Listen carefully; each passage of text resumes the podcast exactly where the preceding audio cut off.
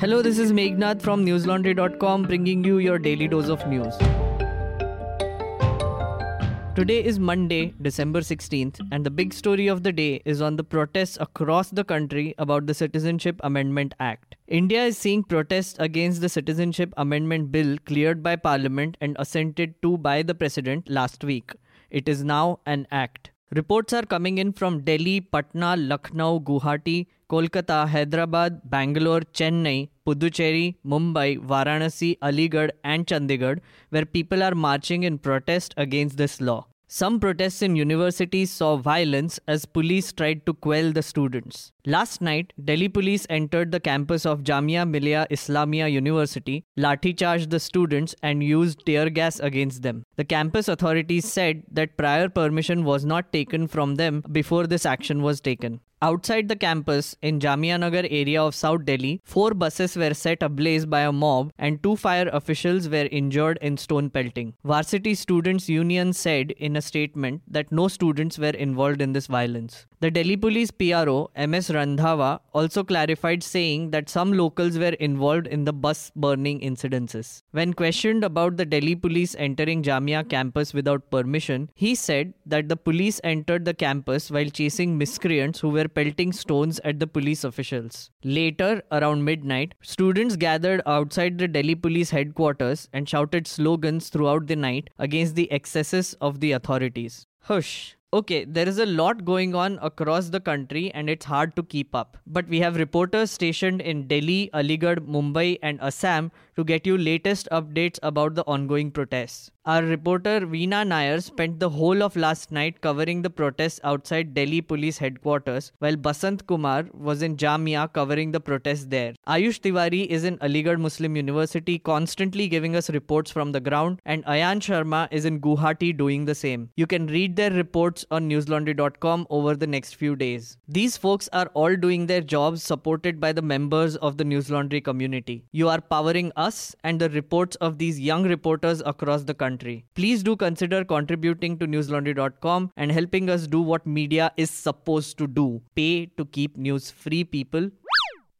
There were clashes in Aligarh Muslim University at Varanasi as well. At least 60 students were hospitalized after the police broke into the campus, leading to a clash. Around 8:30 p.m. yesterday, AMU students came out of Bab A Sayed Gate in solidarity with Delhi's JMI students. The police used tear gas and water cannons to disperse the crowd. The AMU registrar Abdul Hamid informed the media that no classes or examinations will be held in the university till January 5th. Reports of an internet ban have also emerged, with services in Aligarh shut till Monday 10 pm. Following violence in Aligarh, the entire state of Uttar Pradesh was put on high alert. In West Bengal, protesters reportedly vandalized property at three railway stations and set five trains on fire. In Amdanga and Kalyani areas of North 24 Parganas and Nadia, they blocked roads, while Deganga, Domjur, Burdwan, and Birbhum districts also witnessed upheavals. Chief Minister Mamta Banerjee took out a 7 kilometer mega rally today in Kolkata against the Citizenship Amendment Act. TMC leaders, along with the CM, formed a human chain. While speaking to the reporters, Banerjee said,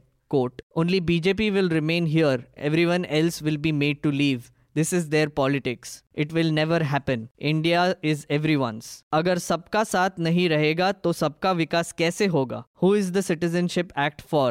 We are all citizens. Unquote. Meanwhile, Patna is seeing its own share of violence. Several cops were injured, and an outpost and some vehicles were torched by a mob that turned violent while taking out a procession in protest against the Citizenship Act in Bihar's capital. Senior Superintendent of Police Garima Malik said an FIR has been registered against the miscreants who were being identified with the help of CCTV footage of the violence and arson that gripped the Kargil Chowk area of the city for close to an hour. She said that the demonstrators comprised mostly of students of the Patna University, youths from the neighboring towns, and people owing allegiance to social and political outfits. Even in Hyderabad, students of the Maulana Azad National Urdu University burnt effigies of PM Modi and Amit Shah in protest. In Assam, a week after continued protests, reports are saying a total of 175 people have been arrested and 1400 taken into custody.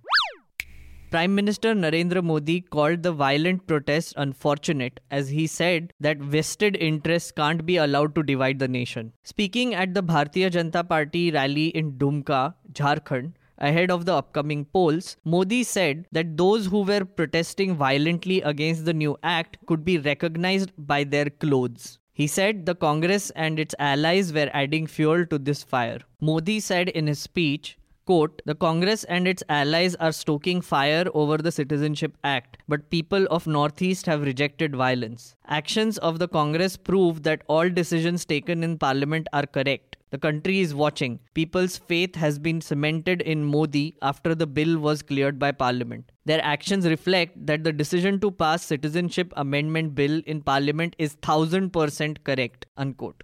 Meanwhile, also during a campaign rally in Jharkhand's Pakur, Home Minister Amit Shah assured that a grand Ram temple will be built in Ayodhya within just 4 months now. He said, quote, Supreme Court has given its verdict. Now within 4 months, a sky-high temple of Lord Ram will be built in Ayodhya. Unquote. Shah then went on to take a dig at the Congress, saying that neither the party can keep the country safe nor it can respect the emotions of its citizens.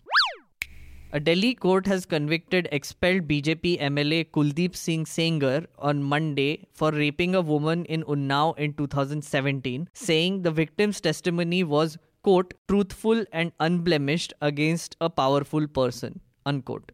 The court convicted Sengar for rape under Indian Penal Code and POCSO Act for offense of a public servant committing penetrative sexual assault against a child. The court will hear arguments on quantum of his sentence this Wednesday. The offenses entail maximum punishment of life imprisonment. Convicting Sengar, who is 53 years old, the court said the CBI has successfully proved that the victim was a minor and Sengar needs to be prosecuted under the special law.